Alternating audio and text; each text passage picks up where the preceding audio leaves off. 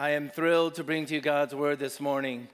We're starting a new sermon series in the book of First John. Chapter 1, the first four verses. This will serve hopefully as a way of overview and whet our appetites for the rest of this book. So if you would turn there in your Bibles, First John chapter 1, the first four verses, it'll also be projected overhead. Let me read this for us.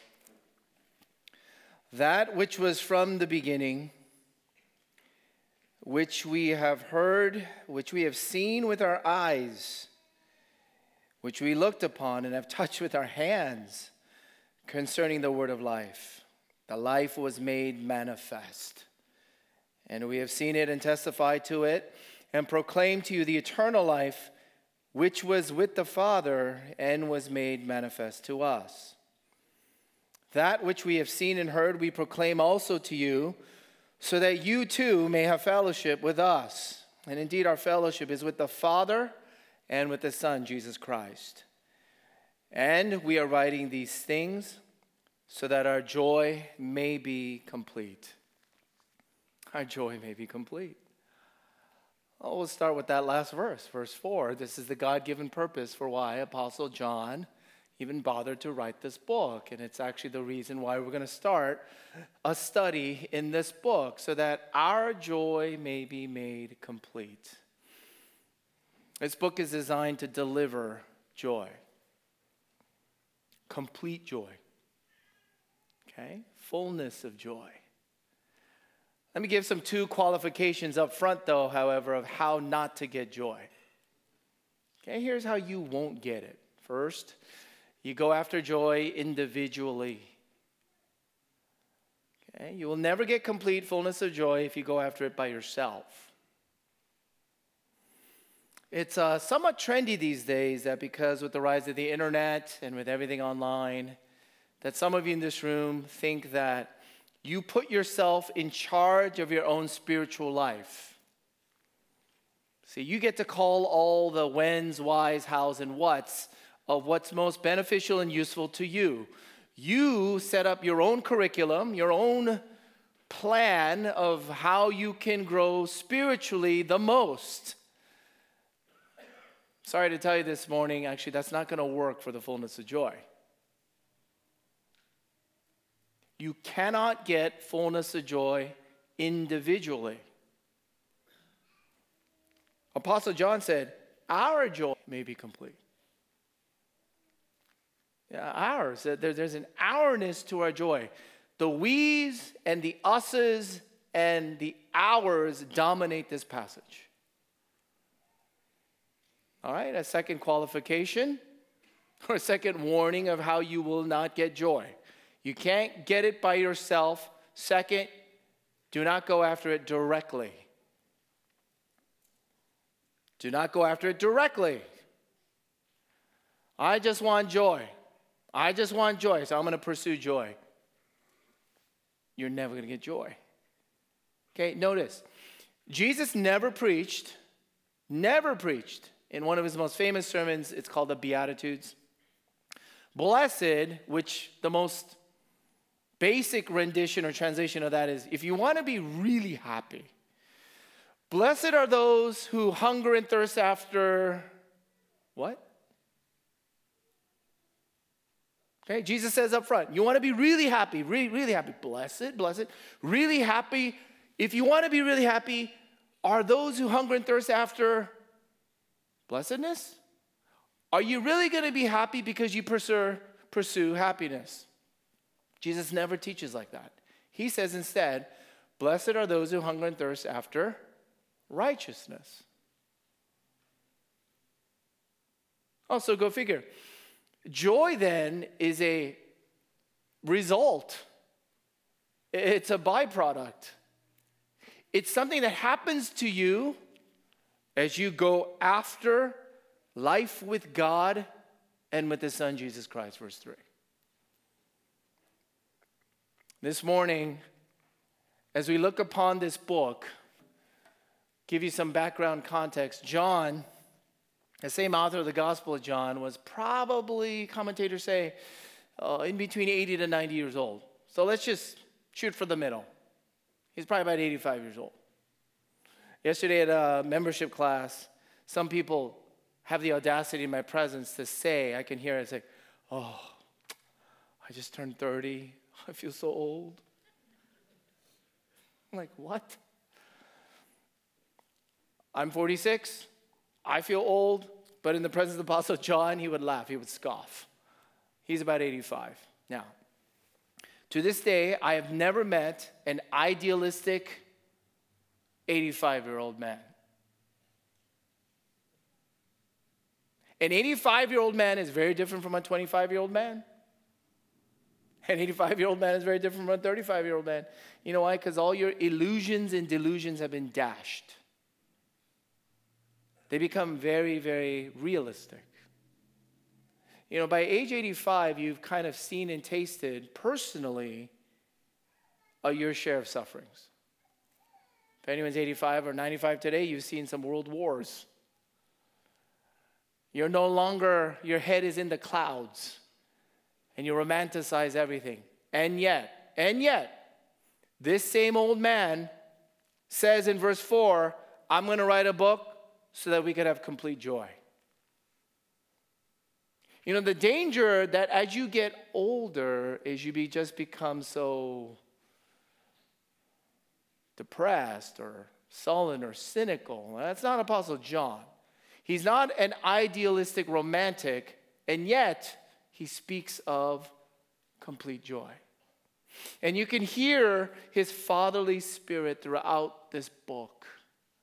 My children, my children. That's how he addresses many people throughout this book. My little children. He has such affection and love as a father should. And one of the reasons why this book fell upon my conscience is that out of a father's love, he wants people to really know whether or not they are children of God. John himself has experienced such joy, such life with God, that he has, in effect, become an authority and an apostle to tell you whether or not your life or your joy is for real. Again, the reason why this book fell upon my conscience, I was thinking about something else about a month ago, but I realized as your pastor and praying through and really thinking about what would be best, I'm just asking God what, you know, lay it upon my heart, what would be best for our church in this next season. And here's what I came to. And First John, this is what First John does. John wants to give you tests of whether or not you're truly a child of God or not. You see, because as we launch two campuses by the grace and blessing of God, we've grown, and you see, many are churched, many are churched, but uh, fewer people in the church are actually Christian. Many can get cultured and do Christian things and speak Christianese, but not actually be converted. We can go through routines and rituals, but it's never real. Never real.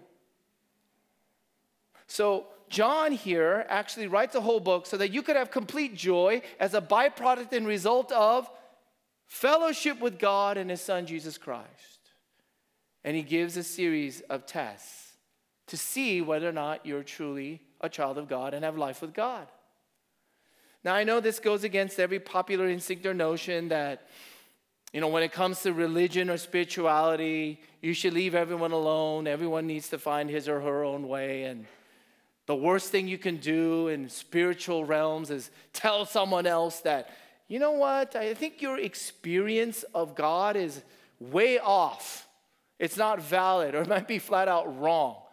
We all cringe at that thought, don't we? And yet, this is exactly what the book of First John does. This morning, we want to launch into this series on four distinguishing signs of that if you really have the life of God. Four distinguishing signs of life with God. First, first, I would describe it the way that John describes it is that you have to have both reality and experience. Reality and experience. Christianity refuses to be a religion only for the left brained or the right brained. Christianity refuses and does not fit to just people who tend to be analytical and logical or instinctive and intuitive. There are people in this room who are academics, and then there are other people in this room who are artists. All religions tend toward one or the other. Christianity refuses to be either, it's both. It's both. Well, look at it with me. Verses 1 and 2. There's objective reality. There's reject, objective reality.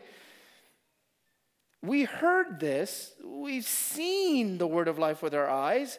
We've looked upon and we touched. We touched him. We touched him. The word of life, the one who was always with God the Father from eternity past. Uh, and then, if you're unclear about that, he repeats it in verse 3 We've seen and heard, and now we're just going to proclaim and want to pass along to you objective reality. Like there's reality tests, reality checks. Christianity is the last religion in which you say, I don't want to see, I don't want to look, I don't want to touch, I don't want to think. I don't care if it matches history or reality. I just want to close my eyes and take a blind leap of faith. You cannot become Christian that way. John says we're eyewitnesses. We are convinced Jesus is for real. He lived and he died and he rose again. And he's eternal God. And only through him you're going to have eternal life. And we have fellowship with him. We touched him. it's based in reality. I mean, this week I read the news about an ultra conservative pundit who used to deny that Sandy Hook, the school shootings, he used to say that that never happened. It was just a fantasy, it was a delusion. It was, th- it was something that people made up. Under a legal deposition now, as I understand, he had to recant and say, ah, well, yeah, Sandy Hook must have really happened. And the way he excuses himself is, I went, underwent a mental psychosis. That's the way that this conservative pundit is trying to excuse himself from denying that Sandy Hook ever happened. He's trying to blame it on his mental health, his psychosis. You cannot be Christian if you don't have reality checks, objective reality. Here's second, though. Then, Apostle John goes on and says, well, it's also subjective. You'd better experience it too. It's not just historical data. It's not just logical. It's not just conclusive. It's not the most reasonable thing. No, do you experience life with God? He calls it fellowship. And then verse 4, once again, the purpose is do you ever taste and do you ever feel joy, even complete joy? In John chapter 17, once again, verse 3, the same author, Apostle John, and this is eternal life that they may know you, you, oh God. How do you know God? You got to know Jesus Christ, whom you, God, has sent. Two things once again. There's certain things you got to know. You just got to know some things. Second, there's subjectivity. Objective is you got to know some things. Subjective experience is that this is eternal life. My friends, eternal life is not just about its length, it's not just about its quantity. It's about its quality. It's about its quality. Same author who remembers and records Jesus Christ saying in John chapter 10, I came that they may have life and they might have life. How? How what does Jesus say as a great shepherd? I came that my sheep would have life, and, and that life is gonna be what? Well, you're just waiting for the kingdom of heaven to come. So you're gonna have life barely. You're gonna have life begrudgingly. You're to have life just dutifully. Oh, I'm just to show up and do that. You're to have life begrudging. What does Jesus say? I came that they might have life and might have it abundantly. Abundantly. He's talking about a quality of life, even in this life, into the forever after. And when you have life with God, and you have life with Jesus Christ, and it's for real, it matches reality and it's, and it's experiential. Here's a second sign. Here's a second sign. Close enough for fellowship. close enough for fellowship. Apostle John does not settle for, I know God. Yeah, I'm kind of a spiritual person and I know some things about God. I know about God generally and that's not what John says here. look look at real close. He doesn't say I know a lot about God. He says I have fellowship with God. Fellowship with God comes from the Greek word koinonia. Koinonia. Koinonia, different translations would be that you share certain things in common. Fellowship or koinonia means that you are having communion. Koinonia means that you are so close and intimate that you could call it fellowship. You can call it fellowship. Here's a second sign, distinguishing sign of life with God. My dear, dear friends and guests, can I ask you? Do you have do you have fellowship with God? Do you have this kind of relationship with God? It's very, very good and sobering at times to be self reflective. I don't think you should do it all the time, but because we're going to go through First John, you should be self reflective here. It is sobering and good to question. Do you ever question? Are you for real? Or do you just go to church? Is there anything personal between you and God? Is there interaction? Is it alive? Can you speak of or show how God is teaching you certain things?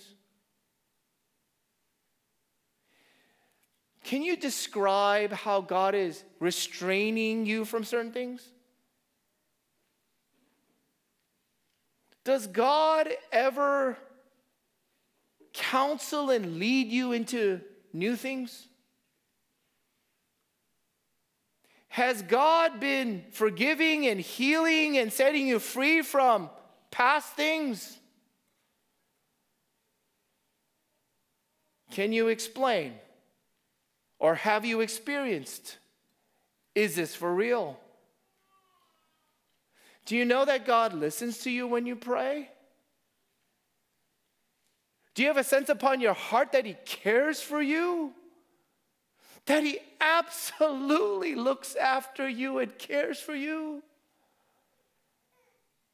That He is alive and well in your life? Do you have life with God?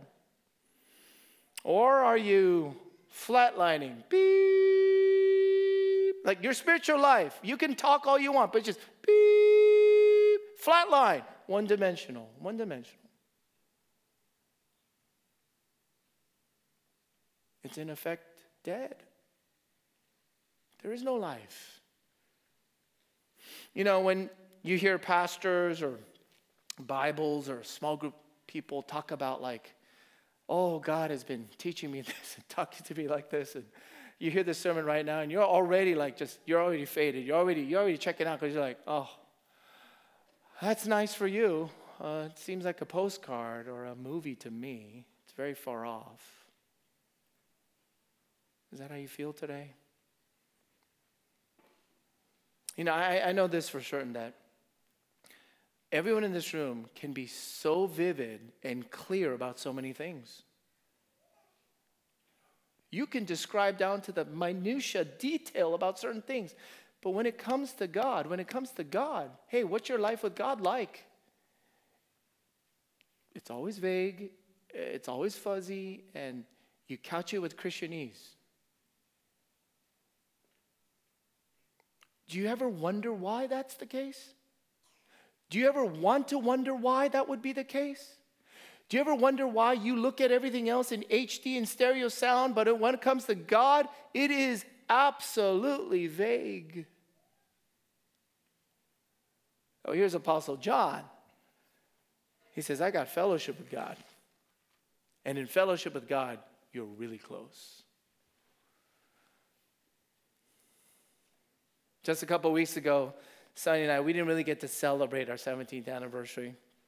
We've been married 17 years, but she is still a mystery to me. She's still mind blowing and attractive to me. There are a lot of things about her I still can't figure out. Last Sunday, we had a welcoming luncheon at Frontier Park. And a good friend, old college friend of mine, was visiting all the way from Colorado, and he said, You know, Harold and Sonny, I might stop by the welcoming luncheon. I said, You're absolutely welcome. We got a taco truck. You're new. Come by. And in the middle of the welcoming luncheon, I holler out to Sonny in front of all the newcomers. It's too late for them. You see, they've already become members of our church. I say, Hey, Sonny, is so and so coming to the lunch? He said he's coming. And here's what Sonny said this is verbatim. Well, if he does, he'll show up. If he doesn't, he won't. well, if he does, he'll be here. And if he doesn't, he won't. One of the newcomers laughed out loud and kindly said, Oh, that's so philosophical. I gave this illustration at teacher service where my wife was at, Sonny was at, and she came up to me after and she said, Harold, I don't think you should share that illustration because it doesn't make sense. What I said doesn't make sense. I was like, that's the point. That's the point, Sonny. That's why you're a mystery to me. It didn't make any sense. Here you go, son. You can watch it on the video. I'm using it right now. she is Sonny. I'm Harold. She is woman, I'm a man. But there's so many other areas that I know her really well. And if you know your spouse really, really well, when you go on a business trip or some vacation trip, and uh, you walk into a hotel room, or you eat a certain food, or you watch a certain movie or play, the closer you get to your spouse, you instantly know what your spouse would say about that don't you? You instantly know what your spouse would feel about that. You instantly know how your spouse would react to that in that situation. The more you get to know your spouse, you get close enough, you know, you know. They're long term, good friends all the way back from college. I don't know how they still come to this church. And they'll show up at a church meeting, and some of them will come to me after certain church meetings and say, Harold, I told them that I know you would have said this. I know you would have thought that. And usually they're dead on right.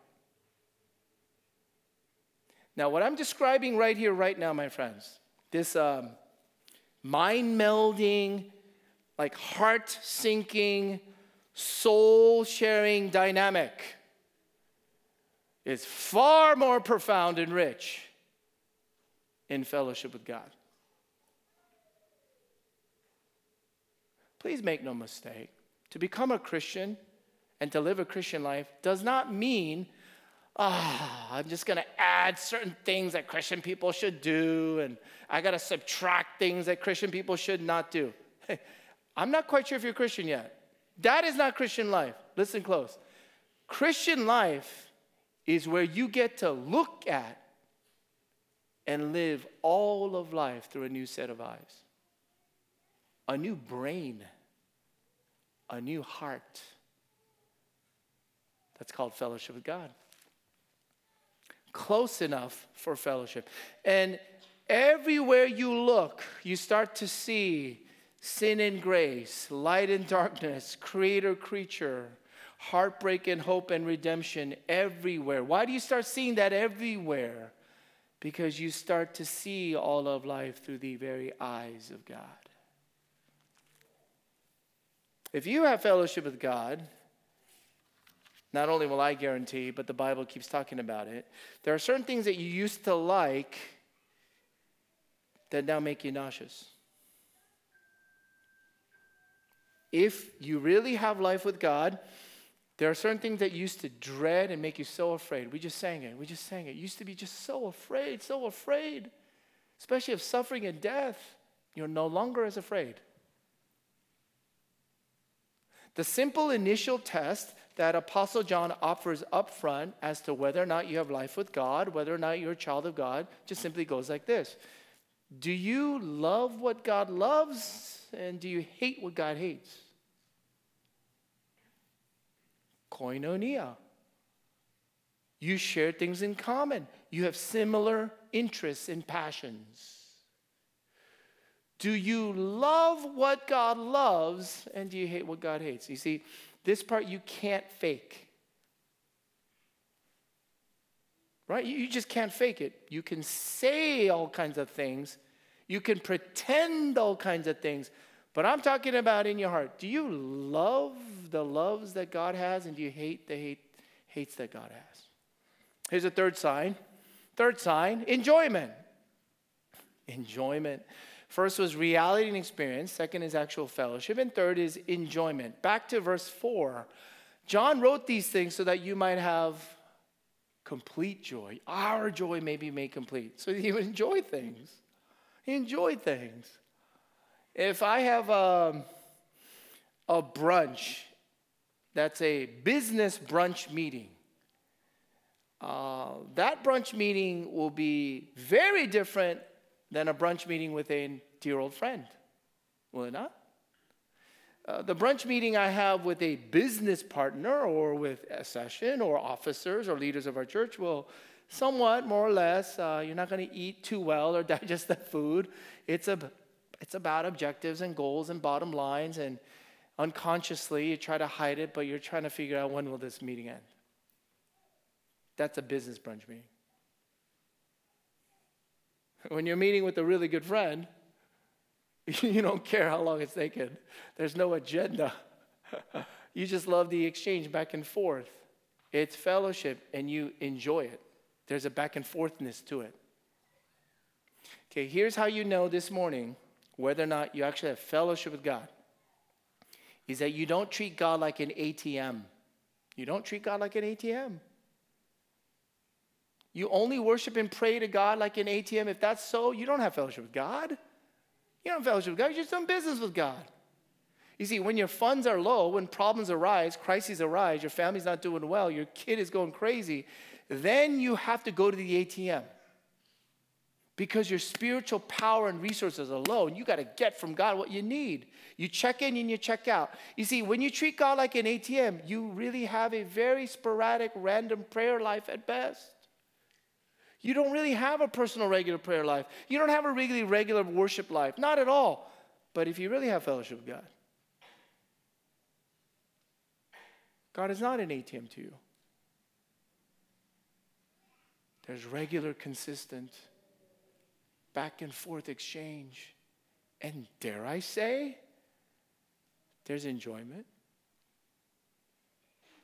there's enjoyment to it. John said, I write these things to you so that what? You would just get through Christian life. Oh. If you really have life with God and Jesus Christ, His Son, you can have complete joy. Blaise Pascal.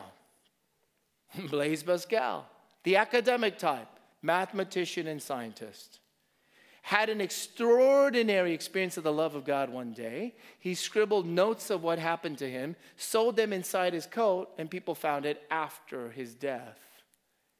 Here's what he wrote, some of what he described. It's not up here, but here's what he wrote uh, before what we read. This day of grace, 1654, from about half past 10 at night to about half after midnight. Uh, my friends, that's two hours. Two hours of extended, extraordinary experience of the love of God. Here's what, how he describes it fire. fire. God of Abraham, God of Isaac, God of Jacob. There are some things he knows. Not of the philosophers and scholars, there's a subjective experience. Security, feeling, joy, peace, God of Jesus Christ. Greatness of the human soul, joy, joy, joy, tears of joy. Jesus Christ, Jesus Christ, may I never be separated from him.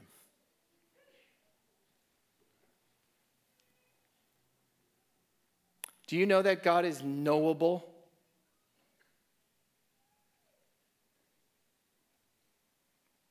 Do you know that God is experiential? Did you know that God wants to be enjoyed?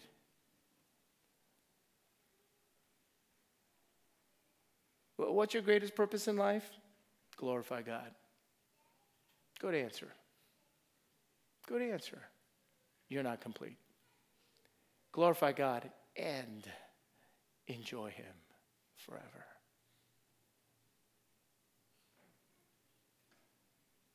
I don't glorify any of the generous, lavish hosts at our church. We have so many. I love coming to your homes. We sat at a fire pit on Wednesday night out in West LA. Thank you for all of you who come from so far away. We get fed, we drink fine drinks, we enjoy the company. Time is nothing. I don't glorify a cook or a chef by barely eating that food with a sullen face. I don't glorify a singer or an artist or performer by after the performance saying, hmm, well, you did your job. I glorify them sincerely because I so enjoy their good gifts and who they are. God is knowable. God has made himself manifest to us so that our joy may be made complete. He's enjoyable.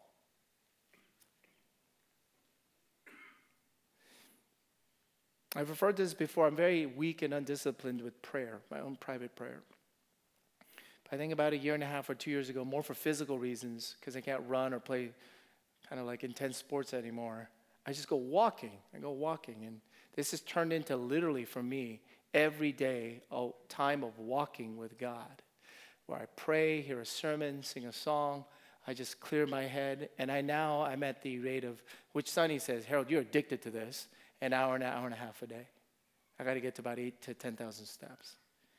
And what I found is over the last uh, 18 months of regular, uh, consistent, uh, not just going to God like an ATM, um, walking around and kind of just talking to God, talking to God, and want to hear from God. And, um, you know, it's remarkable how much more frequent and how much more alarming are the visitations of God's Spirit upon my heart. how it's um, really hard to describe to you how this old, tired heart gets to be so sure and feel the love of God for him. It's remarkable.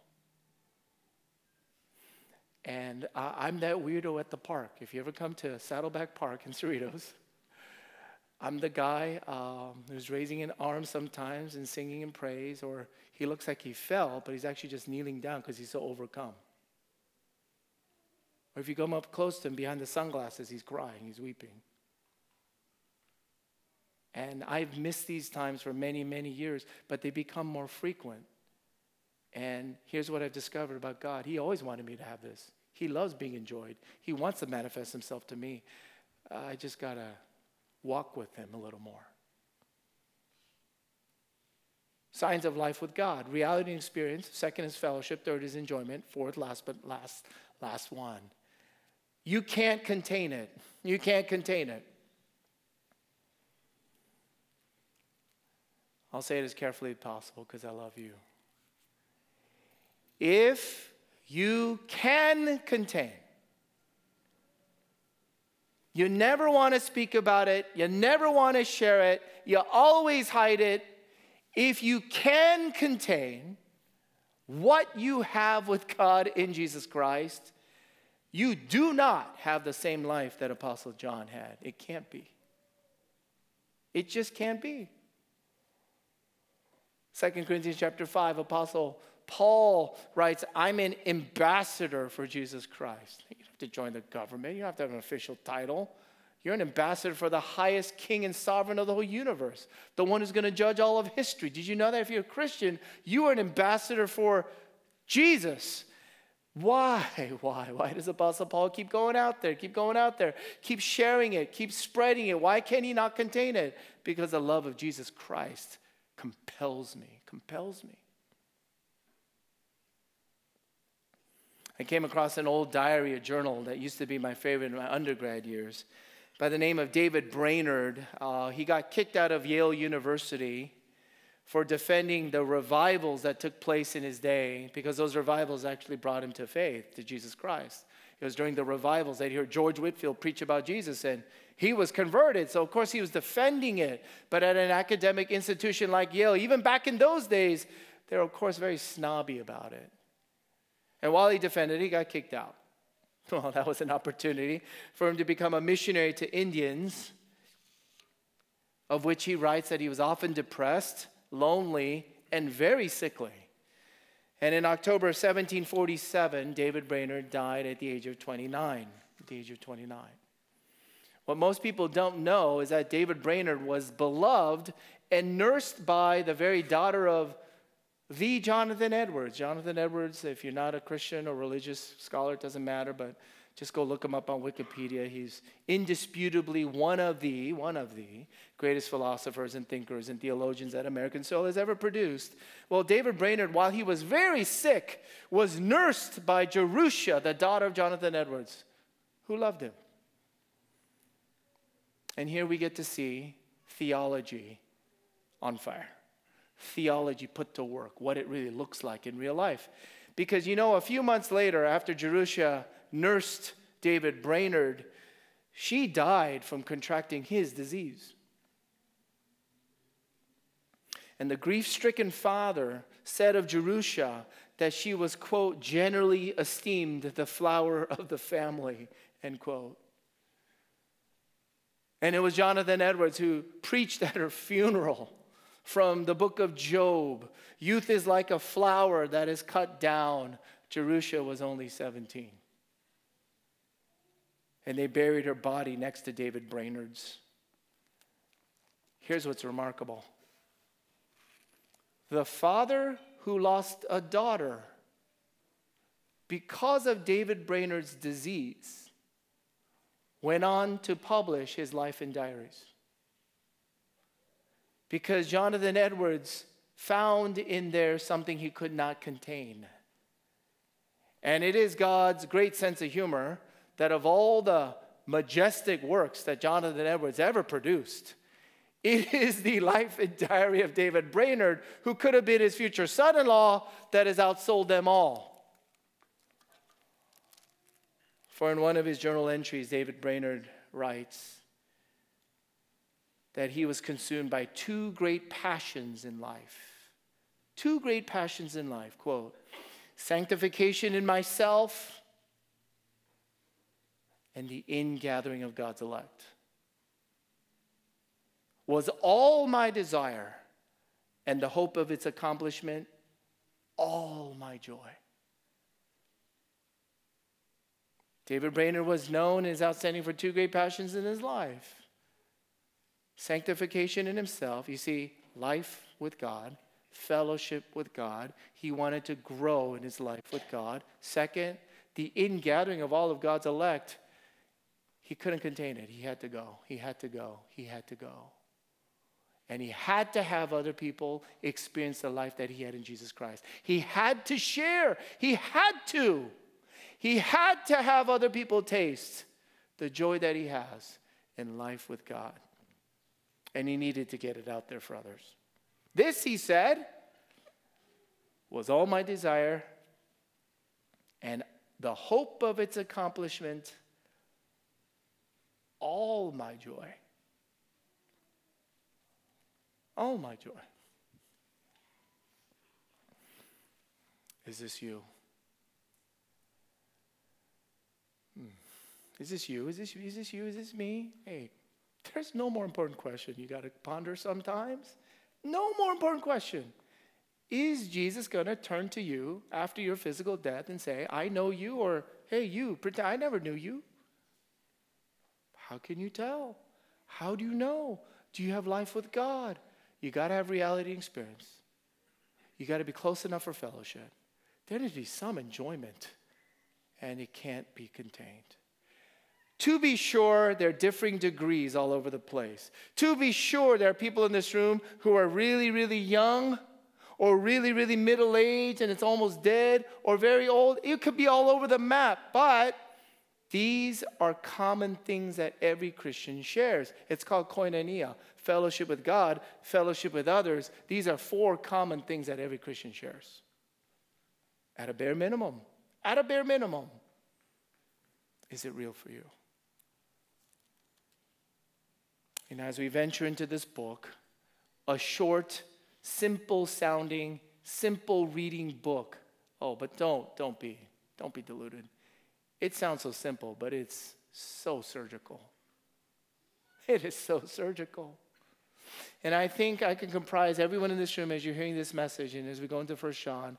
Some of you are here. If you're honest enough, thank God you're honest enough. Thank God you're paying attention. Thank God you're listening. You are feeling in your heart. I've always believed in God generally. I know some things about God. I like going to church. In fact, you've gone to church your whole life. But as soon as Apostle John or anyone else talks about, but I have fellowship with God, you're honest enough to say, I've never had that. I don't know what that's like. Good, good. Please continue to come. Other people in this room said, ah, I, I remember a time when I was like that. I remember a time when I was 25. I remember a time when I was 15. I remember when it was hot. I remember when I felt these things. I remember when it was ecstatic. I remember when I would pray and read the Bible for hours. It was like a dream come true. But now it's been so long, I can barely remember it, and I'm not quite sure if I ever had it. Good. Please come along with us. First John is exactly for you. And then there might be some of the people in this room who can't help but wonder I can't believe I got this. I have fellowship with God in Jesus Christ. I know I have it, and I still have it, and I can't wait to have it again. And this is what I live for. This is my life. This is my joy. And if you have it, I know for sure you're going to resonate with me. You can't wait to get more of it. You want a lot more of it, don't you? First John is for you. So I want to close with this. How can life with God be yours? How can life with God be ours? How do you get this life? How do you get this into your life? If this question bothers you, if this question interests you, provokes you, troubles you in any way, I want to tell you assuredly, you're only interested because God Himself is that interested in you. If this troubles you, sobers you, hmm, discombobulates you, I want to tell you that's good. That's good. Because John is writing it out of a father's love. And that father's love is nothing compared to God the Father's love. Love first must awaken you awaken you. Love cannot leave you alone and dead apart from Him. Love must come and intrude and awaken you. Do you have life with God? Are you for real? Are you a child of God? If that bothers you, I'm telling you, out of God's love, He's coming to bother you. And the way that you get life with God is by someone else's life, not by mine. The only way you're going to get this fellowship with God and in Jesus Christ, listen, is not by living a good life. That has left you dead. It's by believing in the gospel. The only way that you really get life with God, real life with God, is not by what you do or what you did or what you haven't done. It's by someone else's life, not by mine, not by yours. For Jesus Christ was sent by God the Father who loves. And he lived the perfect life you cannot live. He died the death you and I absolutely deserve, and he was raised on the third day to pour out and send his Holy Spirit so that you can get life with God. My friend, right now, today, could be the first day you get life with God. Here's how you do it Turn from trying to save yourself, give up on trying to just live a good life for God, and come to Jesus in repentance, turning away from yourself, and in faith. And when you come to Jesus Christ in repentance and faith, the scriptures, the Holy Spirit, God the Father, Jesus the Son, promises to have reality and experience, fellowship, enjoyment, and contagious joy come rushing in. Let me pray for us. Father in heaven, we thank you for your word. We thank you for this introduction. And I pray that you would do your saving surgical work. Lord, please,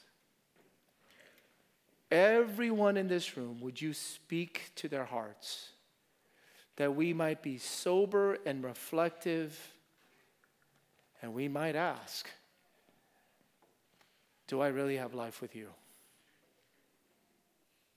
And I pray, oh God, that you would provide gospel life and comfort as we respond to you here now. Bring us to Jesus. Lord, bring all my friends to Jesus here as we go through this book of First John. We pray in Jesus' name. Amen.